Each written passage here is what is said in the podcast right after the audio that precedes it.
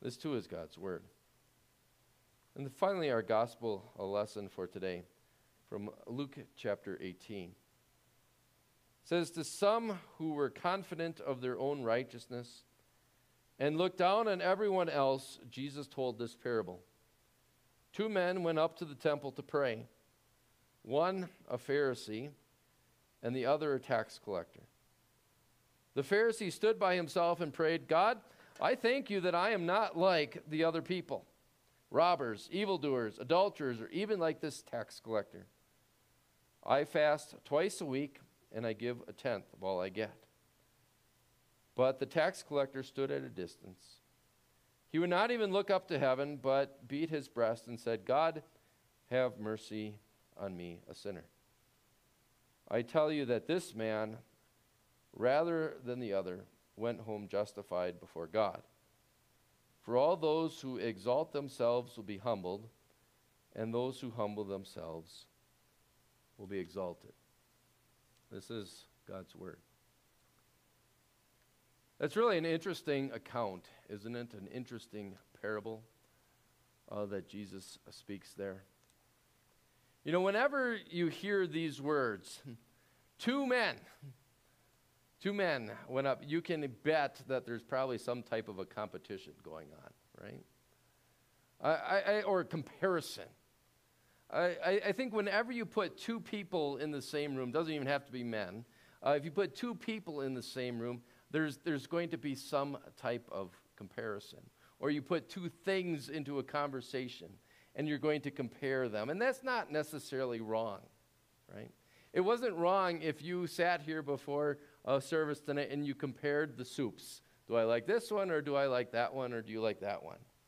Or it's not necessarily wrong to say, you know what, I'm, I'm taller or I'm shorter or I'm, I'm bigger or you're smaller or or you know she's maybe you don't say she's older right uh, but it's not necessarily wrong to make comparisons i mean you think about how often throughout the day it's just part of life before you came to worship tonight some of you went into your closet and you said well should i wear this or should i wear that that was a comparison uh, that you made. You, you drove here and you got into the parking lot and you compared the open spots. Where should I park my car? And you made that decision.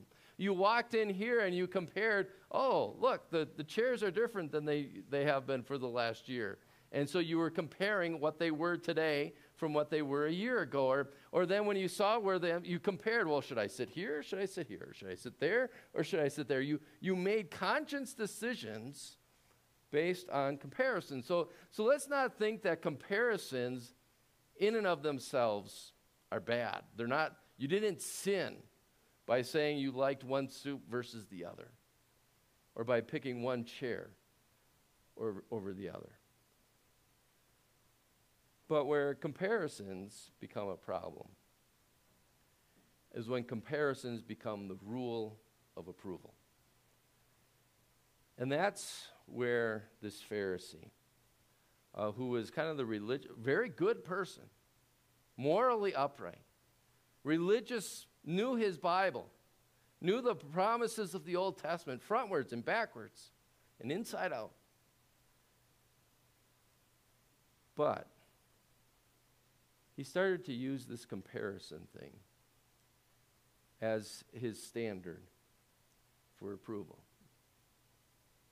as he said, God, and that's about the last time you hear God mentioned in that prayer. God, I thank you that I'm not like blank. And then he starts listing all the comparisons. God, I thank you that I'm not like the robbers. They're the ones who take. I'm the one who gives. I'm the one who gives a tenth of everything that I get. I, God, I thank you that I'm not like the evildoers. You know, they're the ones that are always breaking your law. Me, on the other hand, I'm the one that's always keeping your law. You say, and not only am I just keeping it, I'm, I'm doing better, I'm doing more than you expected. You say jump, I say how high. You say fast once a week, I do it twice a week. Right? Uh, God, thank you then I'm not like those adulterers, those sexually immoral people. God, thank you that I'm not even like the other worshipers in this room, that I'm not even like this tax collector. That's important to remember. Where were they? They're in the temple. So they're all, they're all worshiping. And yet he says, God, I thank you that I'm not like that tax collector. See, his standard was that he, he really thought he was good on a, a comparison based on behavior. How do I match up according to that person or to this person? Now, before we come down too hard on the Pharisee, what was going through your mind as I read that lesson earlier? or as I was just talking about the Pharisee right now. I think if we're completely honest, we're saying, God, I thank you, I'm not like that Pharisee. Right? That, yeah, I may, I may compare myself to others and judge others from time to time, but at least I don't do it as much as that Pharisee. Ironic, isn't it? that we're so pharisaical ourselves that we look down on the Pharisee. Like the Pharisee, it, it becomes a, a very easy thing to do. We forget of the standards that God has in place. The standards that God has in place it has, has nothing to do with, with how we compare to anybody else. But the standards that God has in place is how we compare to Him. And that's something, that's something that this other guy, this publican, this tax collector, demonstrated that he had a very good handle on. I mean, you, you look at, at what he says here. He says, But the tax collector stood at a distance. He would not even look up to heaven, but he beat his breast and said, God, have mercy on me, a sinner. Allow me just to share a little bit of insight about his prayer. God, have mercy on me, a sinner. Uh, it, it's horrible English, and this is why I checked the top six English translations. This is why they don't do it. Um, it's horrible English, but it's, it's great theology. What this publican, what this tax collector prays, technically isn't God have mercy on me, a sinner. That's good English.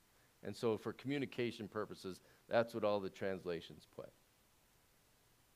But if you look in the original language of the Bible, he actually says, God have mercy on me, the sinner.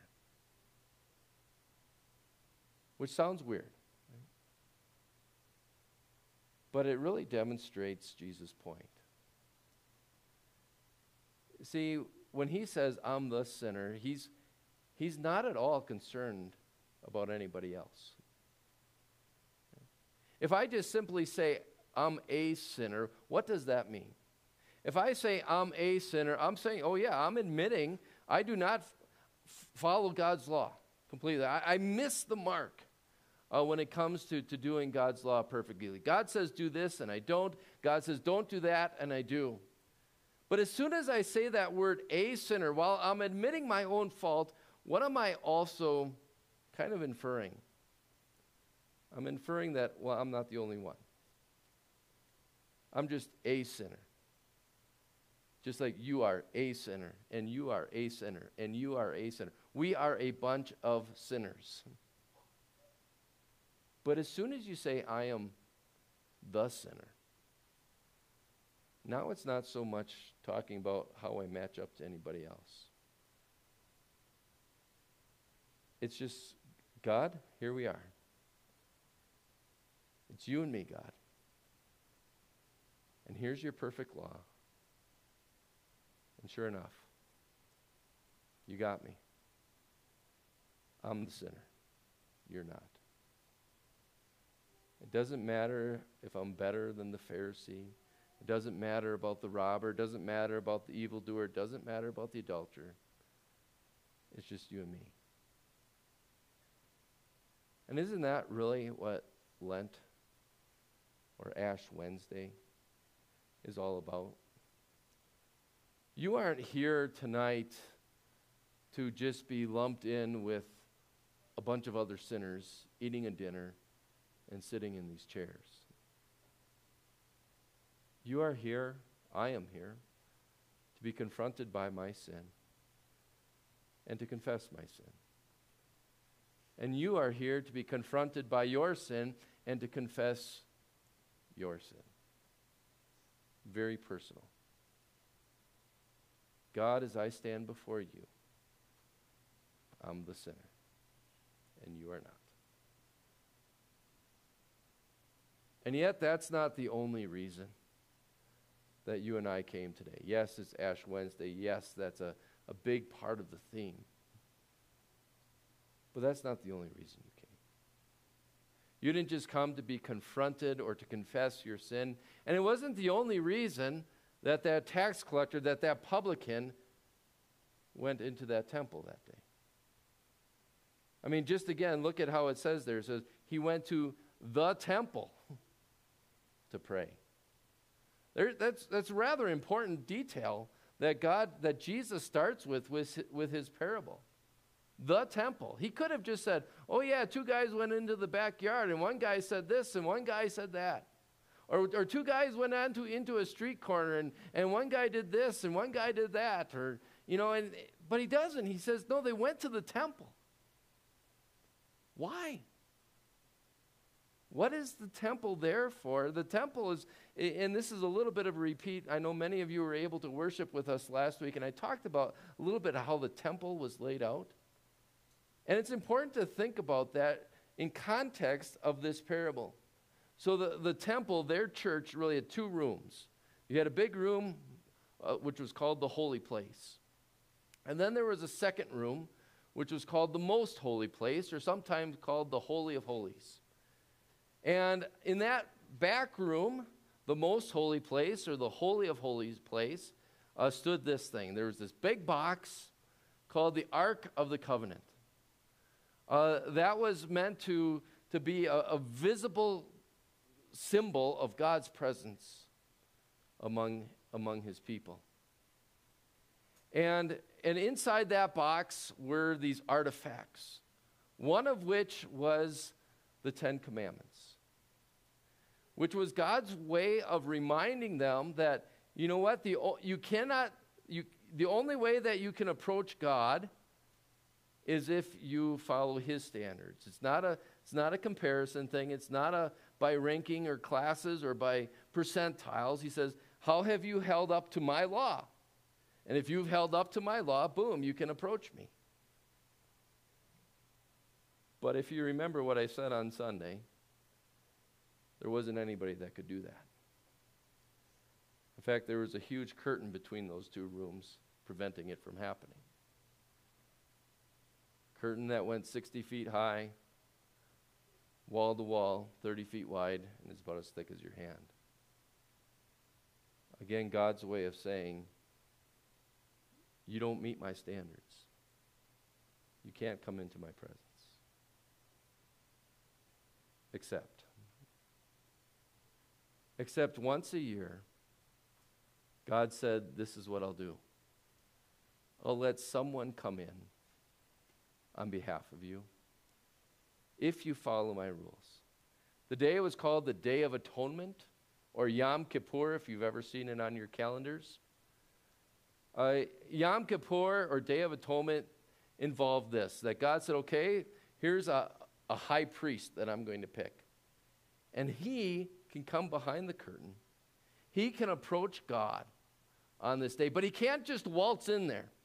If he just waltzes in like he doesn't follow what I say, he's going to die. In fact, they used to tie a rope around him just in case he went in the wrong way so that they could pull him out and, and so that nobody else would die going in and getting him.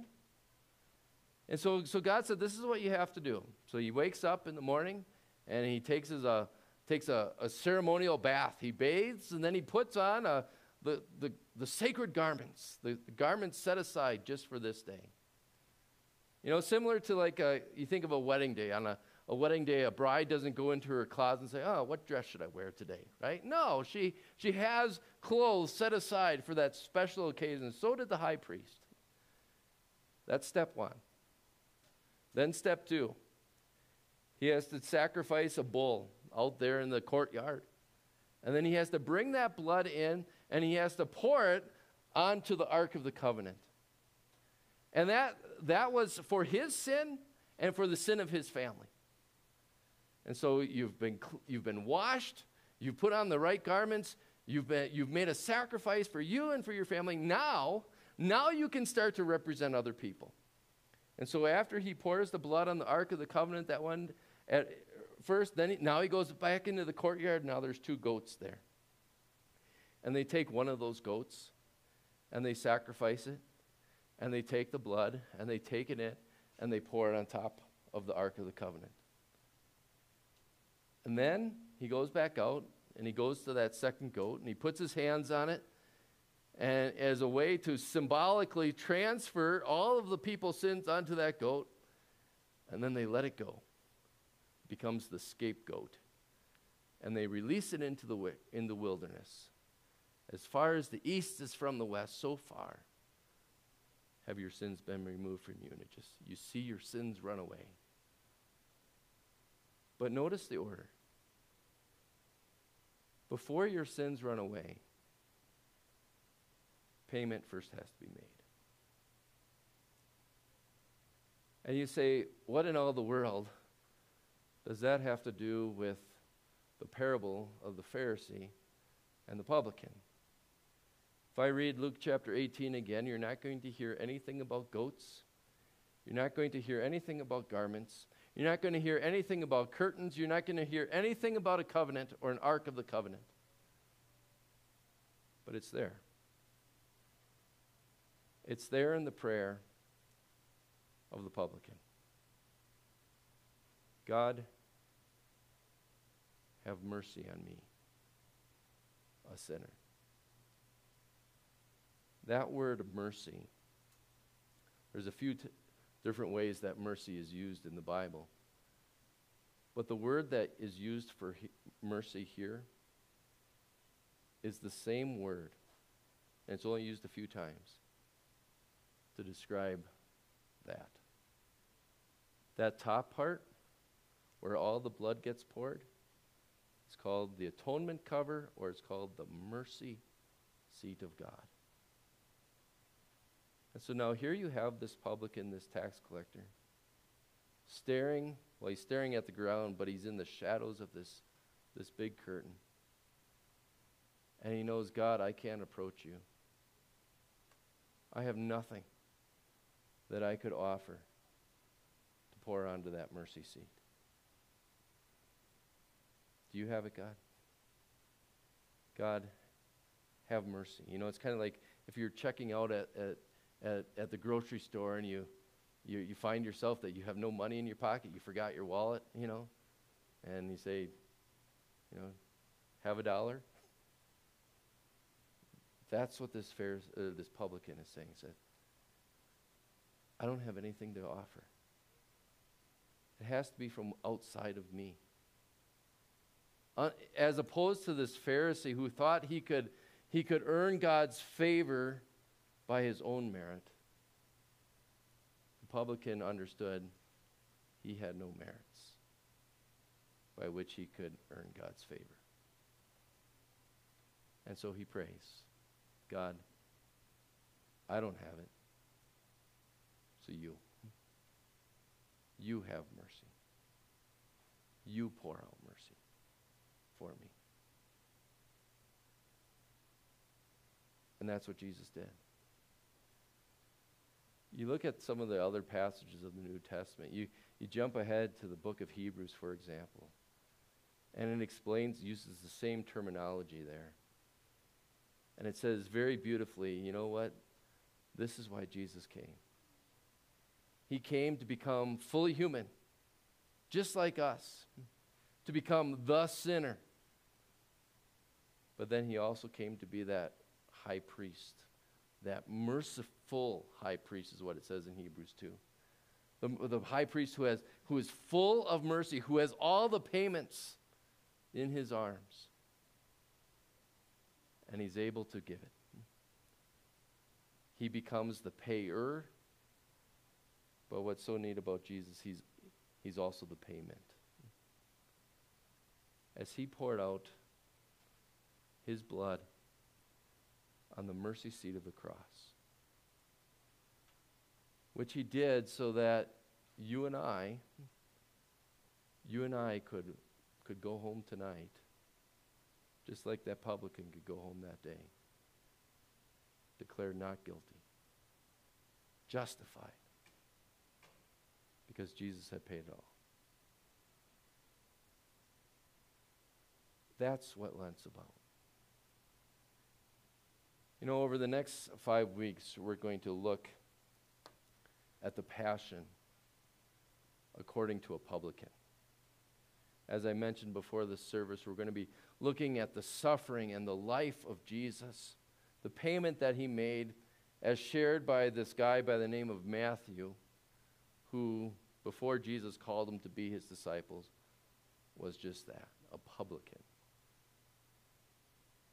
But it's my prayer tonight that you don't just observe Lent or watch or see the passion according to a publican,